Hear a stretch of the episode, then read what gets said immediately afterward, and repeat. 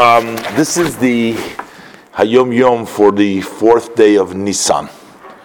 And in here, the Rebbe uh, brings down the special work or service of people that are in business. It's almost obvious people who are involved in the Torah study and all the time in outreach, it's obvious what their service involves. But over here, business people, people who are occupied in, in, in their businesses, can basically be divided into two main categories, two main categories what they need to involve themselves. One would be with themselves, and what would be how they relate to others. So, first, the work that they do with themselves. When a person is actually in business, you are working something.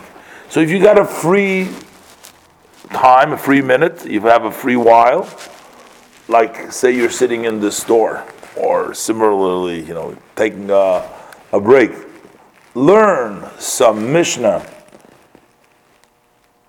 Mishnayis, a chapter of Tanya, and you should always have uh, words of Torah that, for example, Chumash, Mishnayis, Tanya, should always have them, that you should know them orally, so that you can always go back, review when you're walking in the street, you're in the marketplace or similar, so you always have words of Torah within you, so that you can always, instead of idling and doing nothing, you always have something meaningful to uh, learn.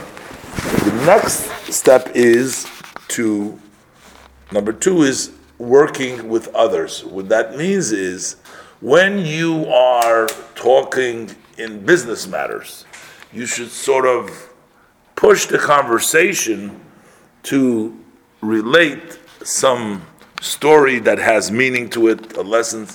Always look for a way, for a reason to get the other person to encourage them about study and similar good things. So you got to do yourself, make sure that you have something to study and learn, and also see to it that you can influence the people, even though you're just a business person. You think, and I'm doing business now, utilize that for yourself and for the other people to encourage and bring an increase in the study of Torah and in the involvement in Yiddishkeit.